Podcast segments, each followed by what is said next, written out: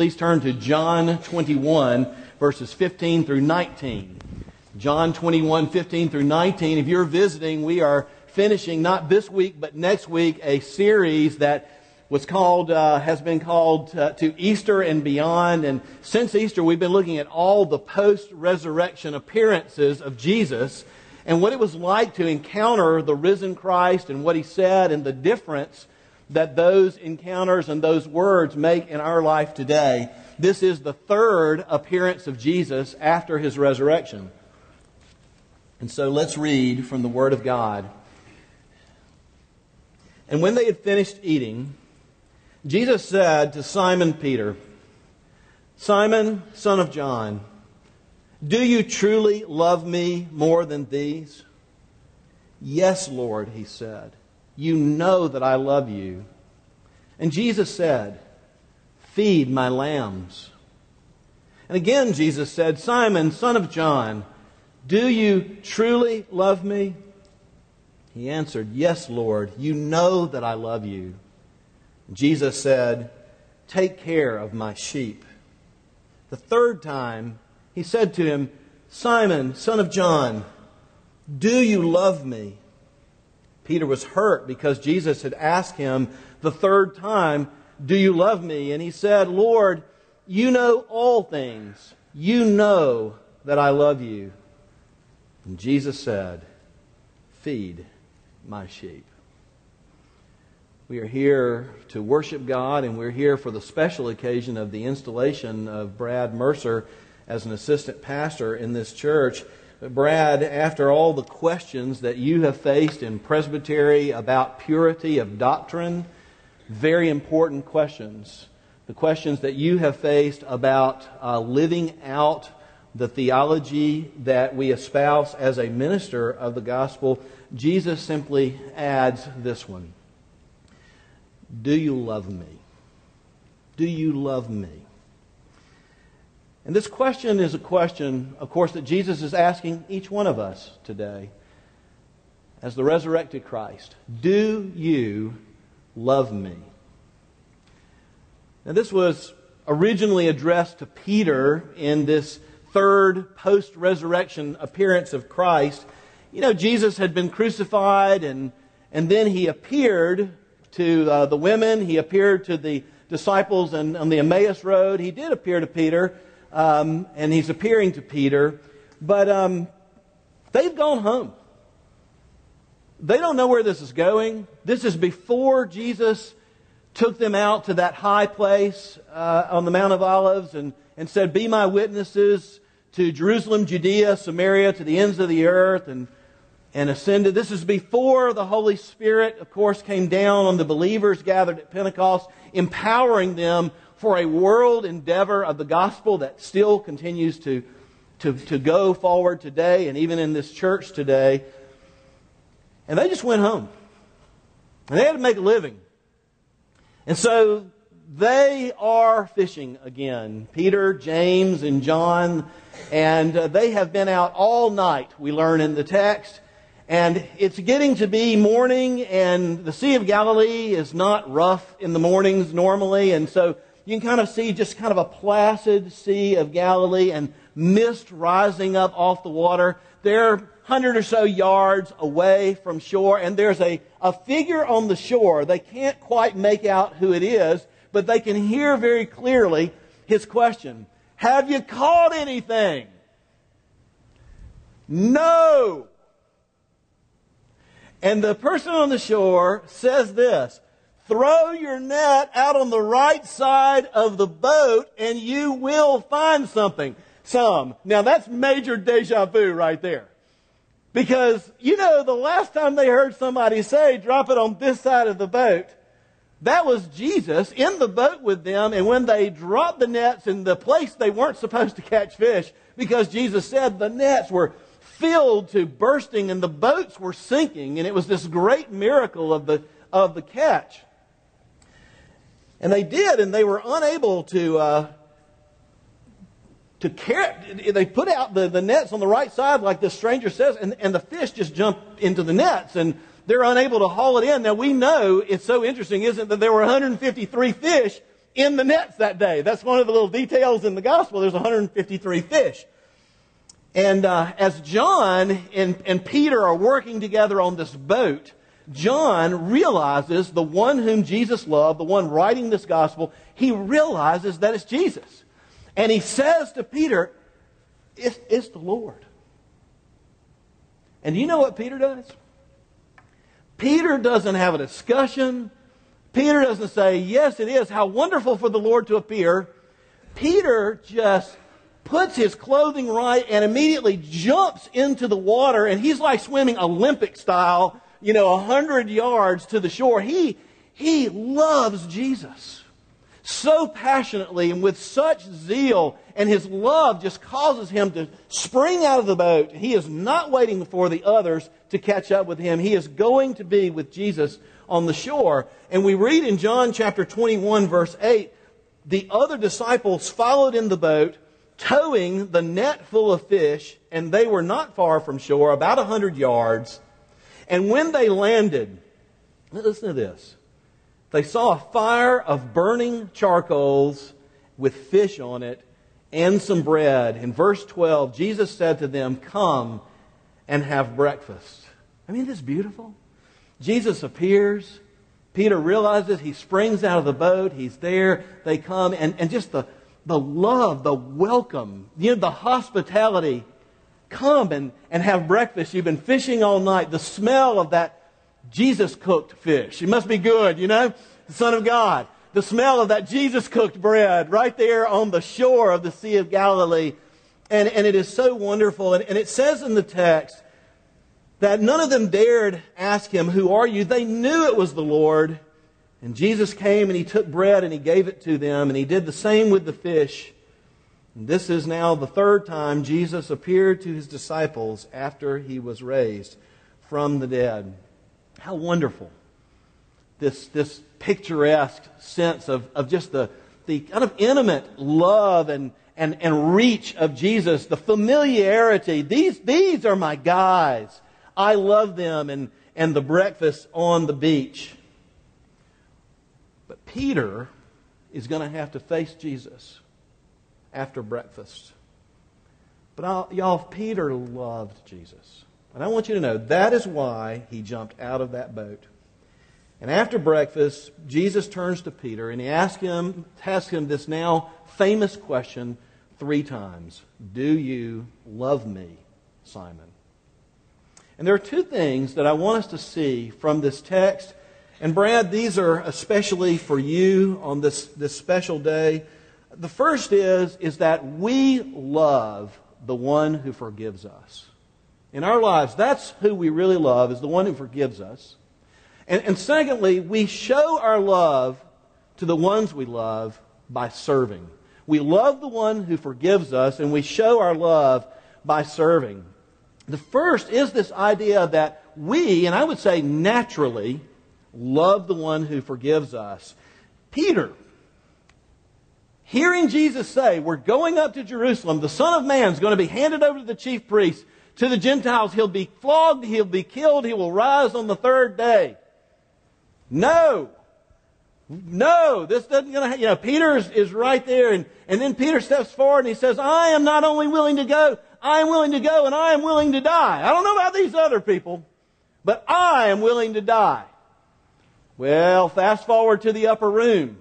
Jesus is instituting the Last Supper. Jesus says, and one of you is going to betray me. Well, it is Peter, again, who, who basically says, says this, maybe them, but not me. No, even if all others reject you, Lord, I will never betray you.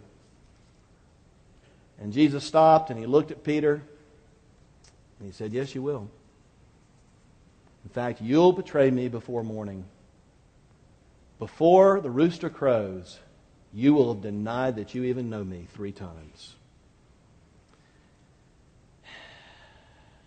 Peter didn't believe that. And then it happened. Jesus was arrested. Peter was in stark terror. Everybody was scampering. Everybody's running except for the women. The women are always the brave ones in the Gospels, are they not? The women are at the cross, and, you know, John's there. The rest of them are hiding behind a rock somewhere watching this.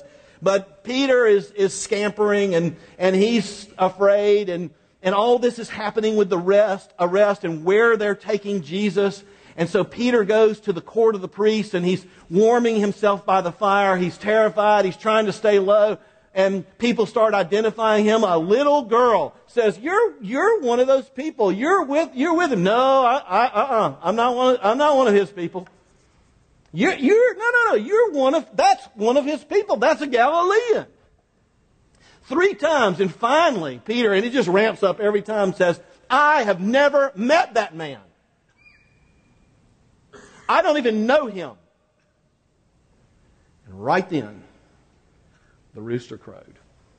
Now, if you'll turn to Luke 22 60, hidden in this little account of Peter is just how devastated Peter's heart is by his betrayal of Jesus. The one who said, I'll never betray you.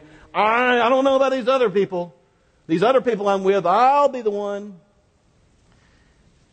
And it has to do with the fact that right as the rooster crowed, Jesus is being taken through that area, and he actually has eye contact with Peter right after the betrayal. Oh my.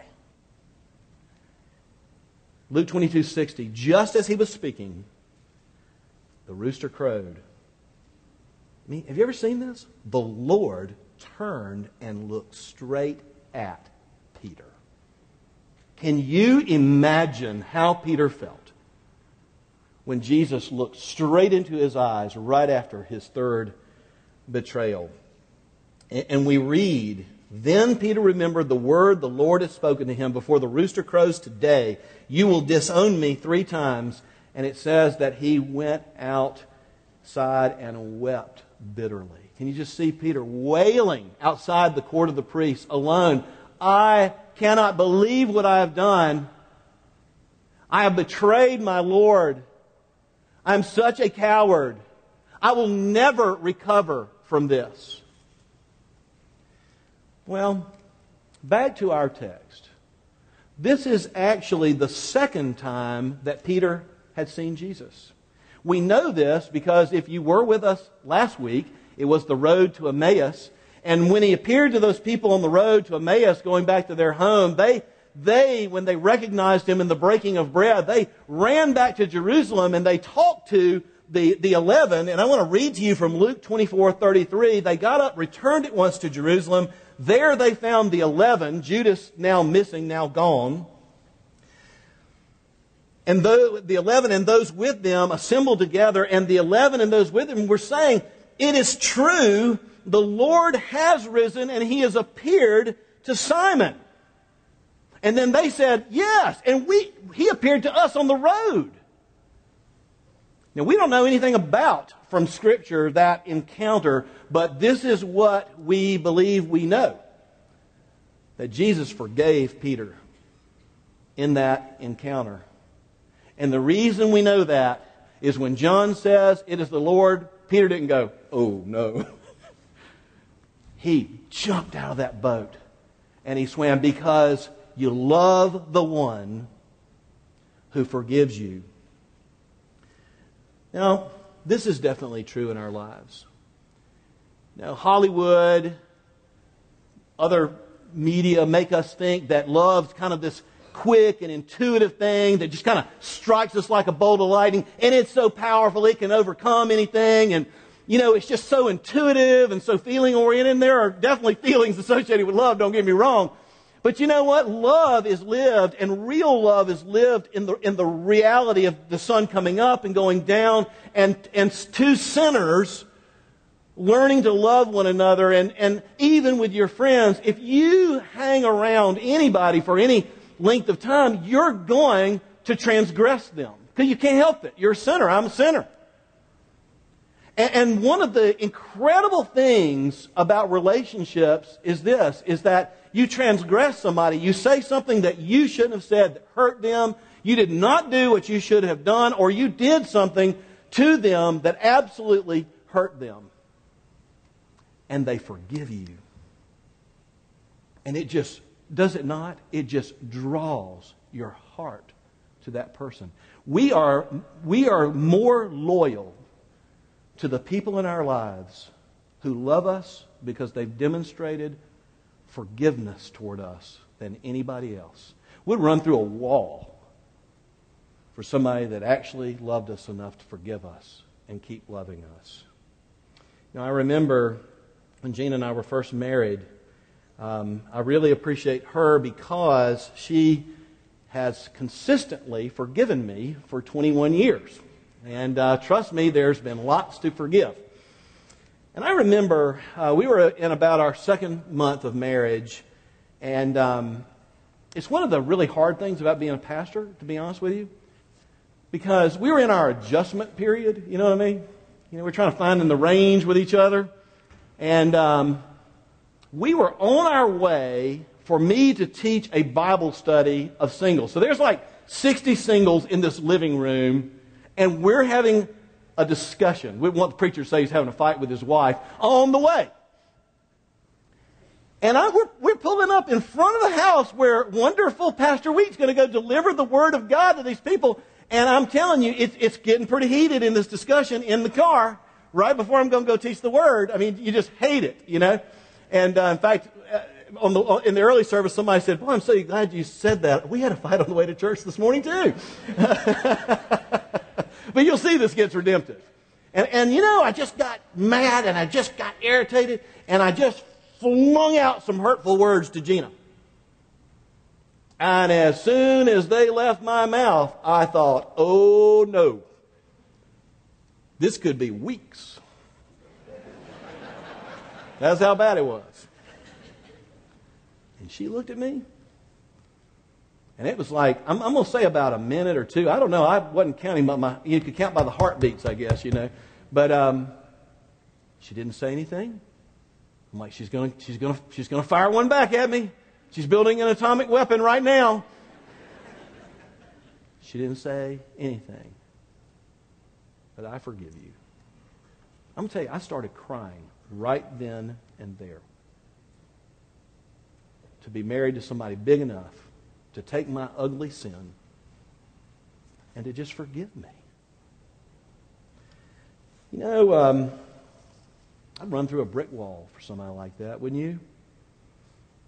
It's one thing to enjoy somebody's company. It's another thing to absorb, just take it, eat the wrong they have done, and turn and offer grace and forgiveness. You see, that's what Jesus did for us.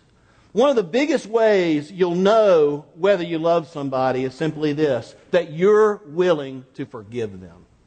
You want to know in your life who you love? It's the people that you've forgiven. You want to know the people in your life that you are struggling with to love right now? It is precisely the people that you have not forgiven or you have chosen not to forgive. We love the people that forgive us. Brad, Jesus shows us his love by forgiving us. He, he took our sin, he absorbed the horrible consequences of the sin, and he forgives us, he forgives you, and, and he's asking you, Brad, this morning, out of that, do you love me? And I know your answer is yes, Lord. One of the reasons you love him is because he has forgiven you. Let me tell you a little secret about pastors. Pastors are weird people, okay? Little secret is shepherds, pastors are sinners. They have to live the Christian life just like you do by faith and repentance. They've got to live it every day. And, and Brad, I would just encourage you and, and all of us that one of the, the great things about being a believer is to be able to live in these incredible resources of the gospel of grace and to know that you are forgiven so much, everything, and then be able to turn as a forgiven person and literally forgive someone else. There are parables about that that we don't have time to, to talk about, but that is a dynamic. And what happens is, is we just love Jesus more when we realize more deeply his sacrificial love and what that forgiveness really means. And we just have bonds of love with people that are very difficult to break when we live out of that gospel and extend forgiveness to other people and we love deeply when we are forgiven. So the first thing is we love the one we forgive. That's why Peter jumped out of the boat. That's why he's not hiding in the boat from Jesus. He's been forgiven. He can't wait to be with Jesus. He loves Jesus. But secondly, we not only love the one who forgives us, we show our love to the people we love by serving. I love the play, and, and many of you, most of you, I think, have seen this play, Fiddler on the Roof, and there was a movie as well. I love Tevye. I like the play better than the movie, to be honest with you. And I love the, the songs and, and each of these little scenes. You know, it's, it's just a preacher's wonderland. You know, there's so many um, illustrations that can come from that. But I particularly like in the, in the play Fiddler on the Roof when Tevye who is the main character. You know, he's kind of the, the head of this little village of, of Russian Jews, and the whole world is changing and shifting around him, and that change has come into his family, and his daughters are falling in love with people they shouldn't, and all this other stuff. And he's got all these thoughts going on in his head because it's all been based on what? Tradition. And now he's having to think outside that box a little bit and in this wonderful scene, Tevye asks his wife Golde this question. He sings it, I won't.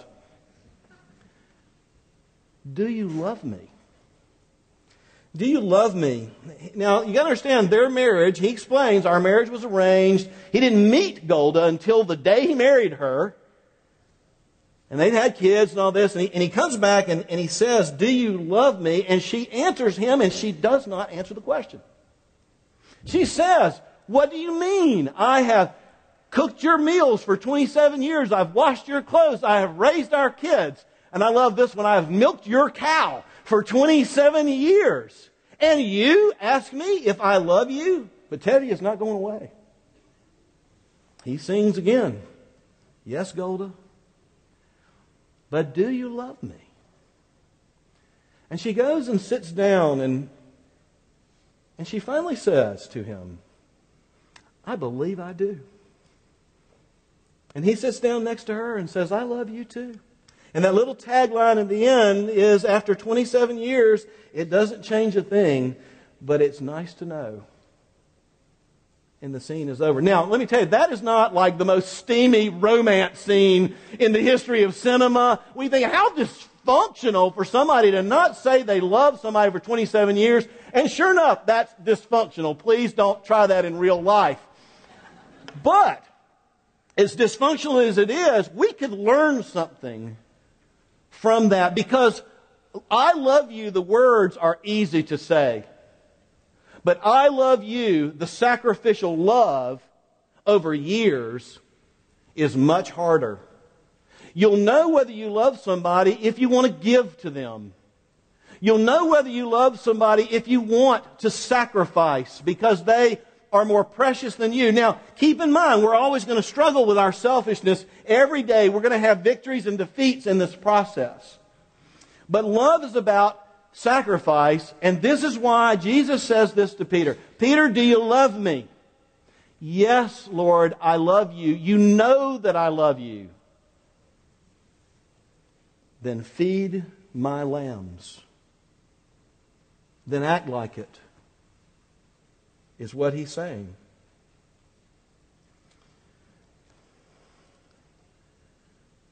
Now, we can't get around the fact, how can I say this? We can't get around the fact that we already know this in our lives right now. I mean, here's the, the truth about me and you we already sacrifice for the things we love and the people we love. It is where our time, it is where our treasure, it is where our emphasis goes. I mean, I don't know what it is you love. A constructive thing would be to kind of sit down and ask, what is it that, that I really do give my time, my money, my, my passion? Maybe it is our football team. You know, maybe it is our, our hunting. Maybe it is or whatever. And none of these things are necessarily bad. But, but look, what do you love? Who do you love? Now, with Jesus, we don't serve in order to be loved because love is not a list of requirements, and it is really bad form to simply hold a list of requirements over somebody for them to prove their love. It's kind of interesting because with Christ, we are loved through what he has done, and he does love us, and we are accepted and treasured. Therefore, we want to serve him. That's how we show the fact that we are loved. And you see, true love is a heart commitment that energizes us to service. Just like Jesus, who did not come to be served, but to serve and to give his life as a ransom for many. Now, Brad, you and I know something about ministry after these years. And I know you know it because I've talked to you about it. And, and it's simply this that, that guilt will get people moving, and it'll get people moving fast.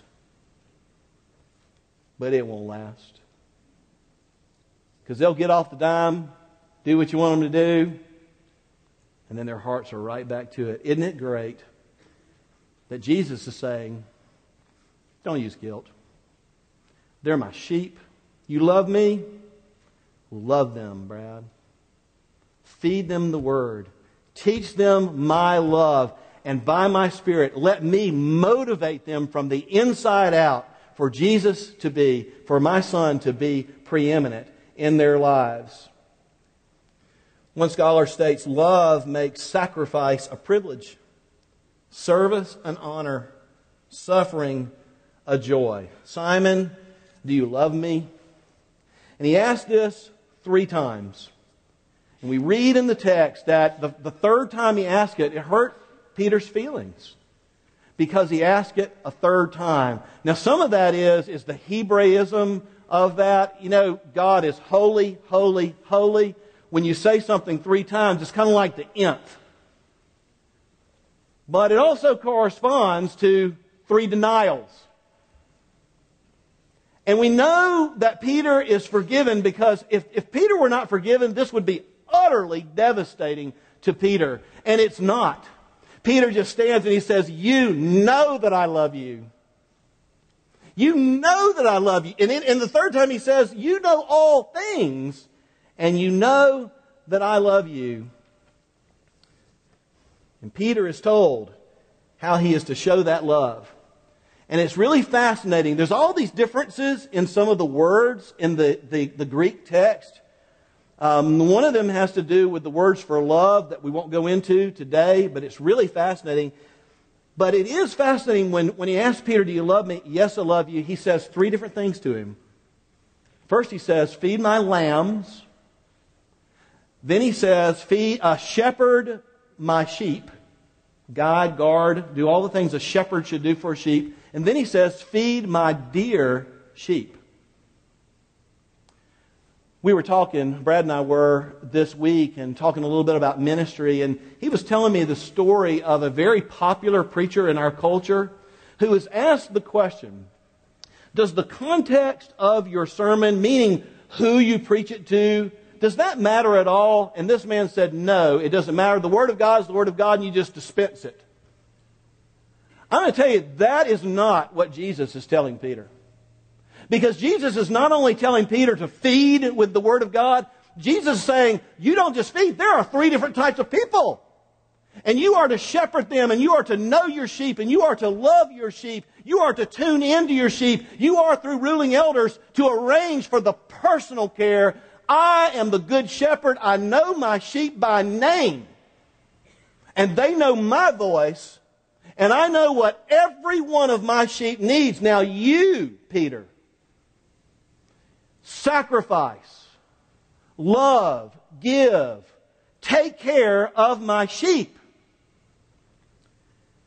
1 Peter 5 2 says, Be shepherds of God's flock that is under your care, serving as overseers, not because you must, but because you're willing just as God wants you to be, not greedy for money, but eager to serve. We love the one who loves us, who forgives us, rather. We love the one who forgives us. Peter jumps out of that boat because he loves Jesus. You too, you also, love the ones who forgive you. In the name of God, out of the rich resources of the gospel. Forgive. Forgive. And it will foster love. Minister out of the forgiveness of Jesus, first and foremost. We love the ones who forgive us. But then, secondly, we show love by serving. And not just to Brad, but to all of us. Sacrifice for others for the sake of Christ and for the growing and the deepening and the strengthening of those bonds of love as well. And so I ask that question one last time of each of us, of myself. Jesus asking it, not me. Do you love me? Do you love me? Let's pray. Oh Lord, would you move our hearts wherever they are? Would you sort us, shake us? You help us to remember the depths of forgiveness, the wonders of grace? Would you cause us to have a willingness and a desire to serve you because we love you? And we pray these things in Jesus' name. Amen.